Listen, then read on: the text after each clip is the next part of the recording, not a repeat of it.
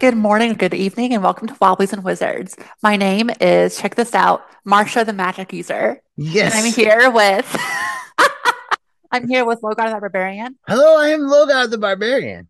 and Light the Thief. Hello, hello. Today, what are we talking about? Well, by the time this airs, I think people have been talking about it for a while, but but but it's, it's a little bit new of news. It's one big piece of news. It's one. I am one. one, one D and D. It's like one love. It's only one. Yeah, exactly. There's only one. You can only have one. Why is that? That's what they're calling it. They're calling it one D and D, isn't it? Is it like one ring to rule them all? Like one D and D to rule them all?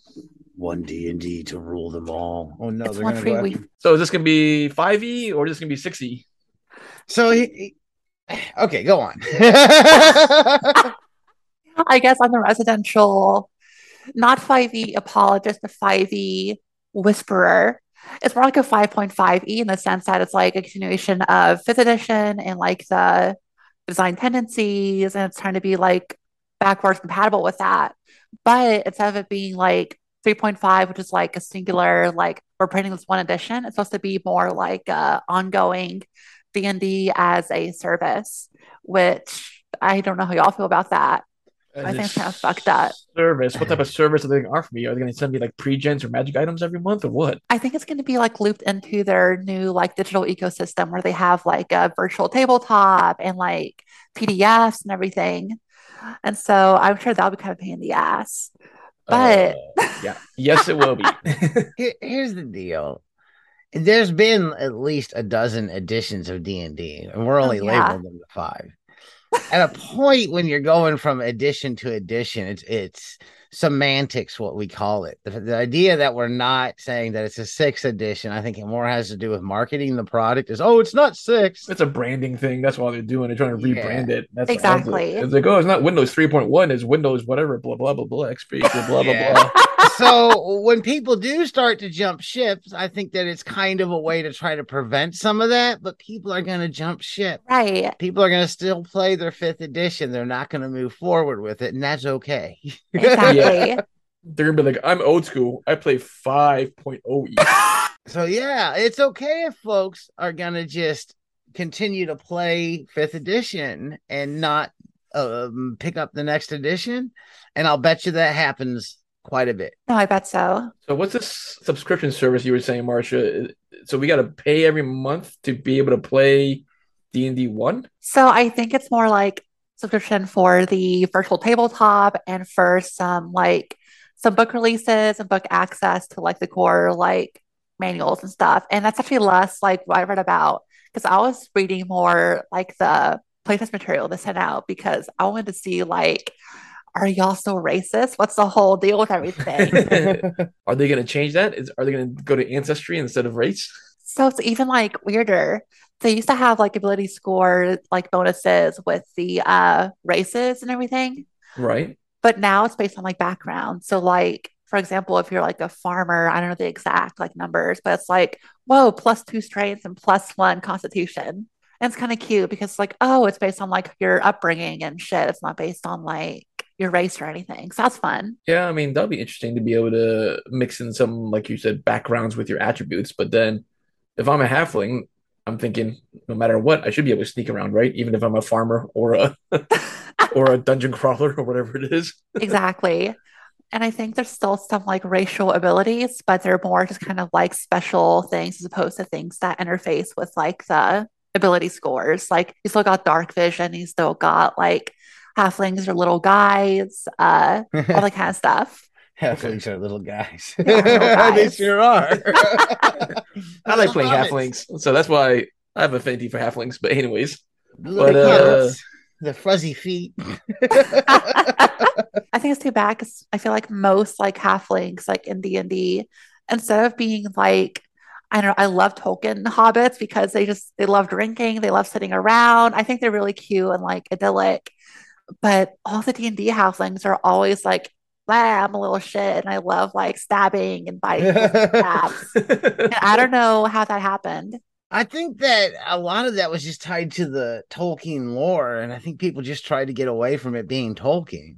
Oh yeah, I think that may I, I could be wrong.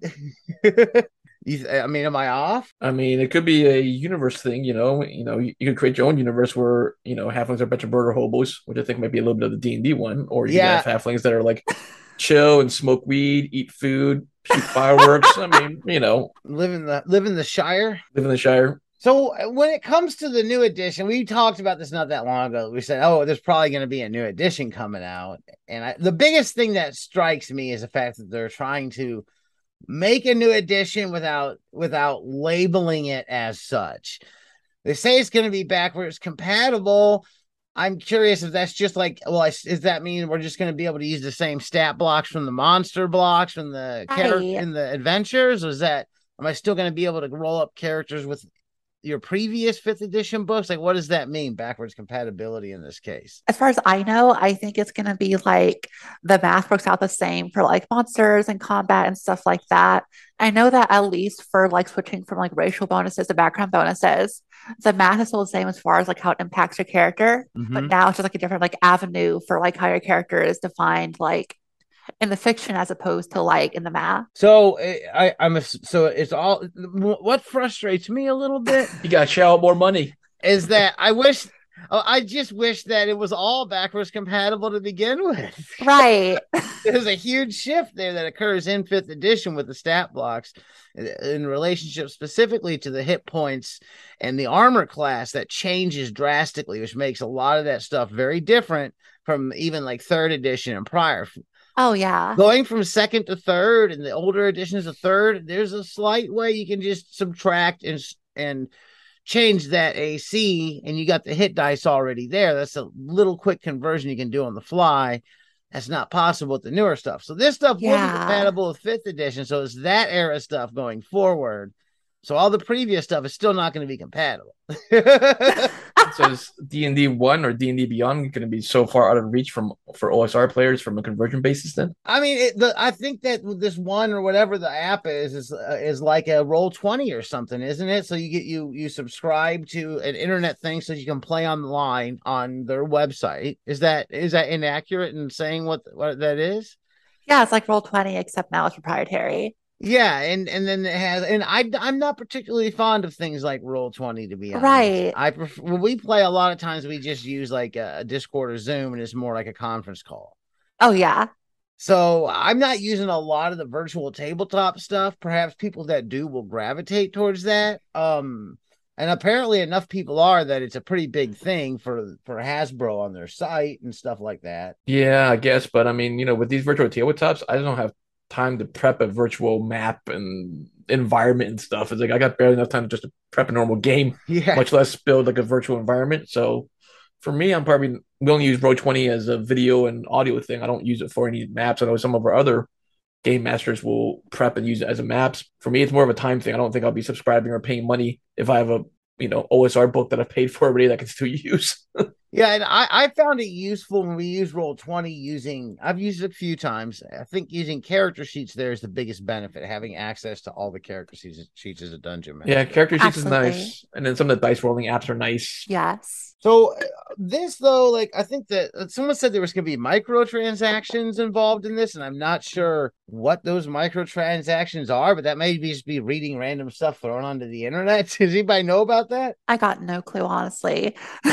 It wouldn't surprise me because you know all the other online uh, platforms are trying to nickel and dime you with microtransactions. So it wouldn't surprise me if they'll allow you to uh, purchase character skins and character armor oh yeah. and uh, weapons because they do that already for online video games. Why wouldn't they do that for this? You know, it's like, oh, you want to get your level ten dwarf and get him a whatever, a fancy hammer and a fancy helmet.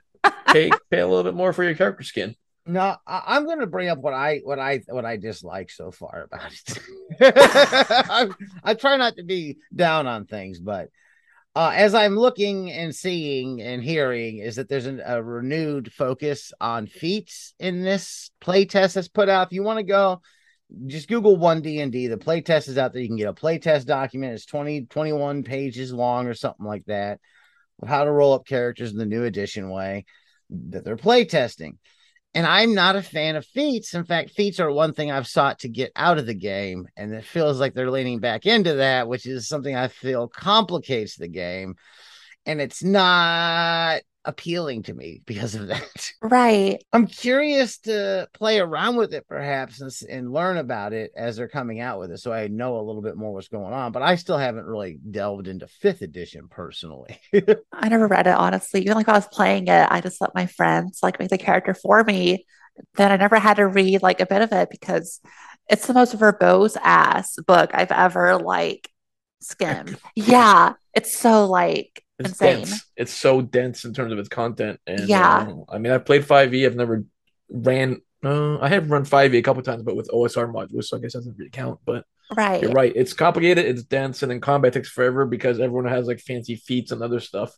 Exactly. You can spend hours in combat, which is why they probably rescaled all the hit points and armor classes so that you can drag out the combat. Otherwise, you can one hit somebody and just wipe them out using a feat. It's, it's ridiculous. So- Right. Yeah, and that's my one of my biggest issues with feats in the past has been how overpowered and just just wonky and not being able to know what's going on in the game as a dungeon master is frustrating sometimes. Right. It's like what is going well, you got a what? I've never heard of this. Where did you find this? They come out like yeah, it's confusing and it's not the easiest way I, I feel to- thing to deal with as a DM. Now a lot of people do play with feats and, and have no issue with them, so I'm obviously not the majority there.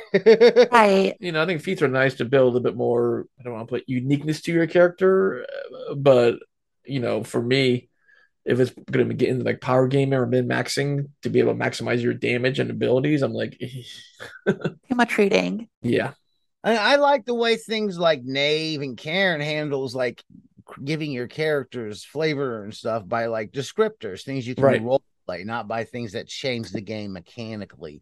That's seems to Exactly. that's my preference. Yes. Or like And- items and everything. right, right.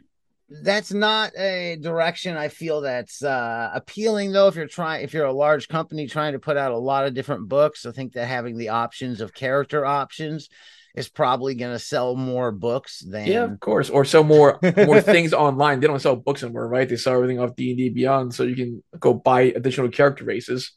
Because I've been in situations where I was start, trying to run a five E game, and one of the players was like, "Oh, I want to play this, whatever character racing class," and I was like, "Um, I gotta go pay money to go download this thing." It's like, um, no, you're not allowed. You can only use core races in the book because I'm not going to spend more money downloading a bunch of online races.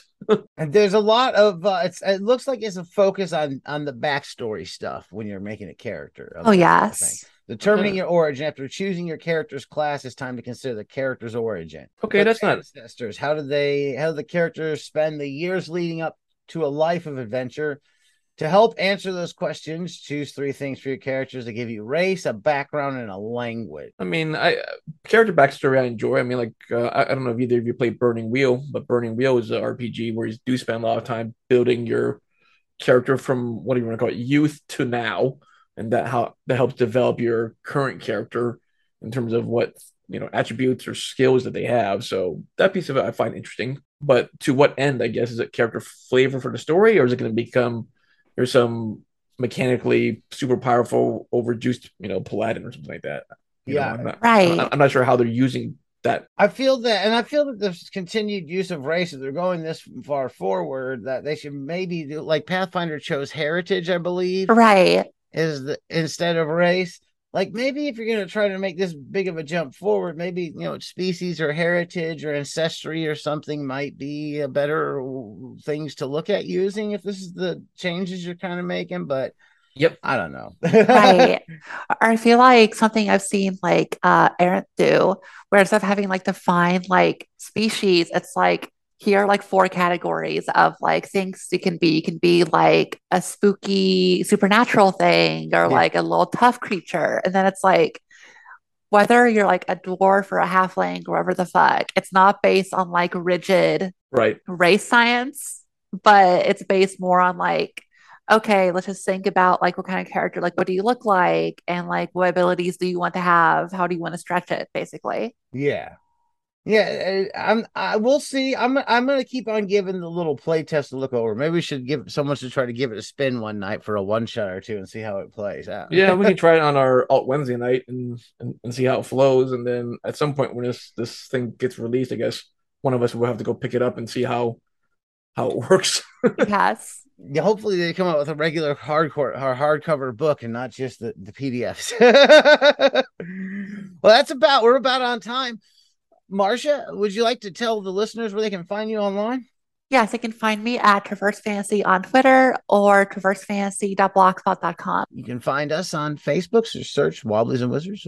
If you've enjoyed what you've heard here today, give us a positive review wherever you're listening. I'm on Twitter at Logar Hale Prom. We're on Patreon. We could really use the support, and any support you can give us at patreon.com backslash Wobblies and Wizards. And as always, keep those dice rolling. Roll them physical or virtual.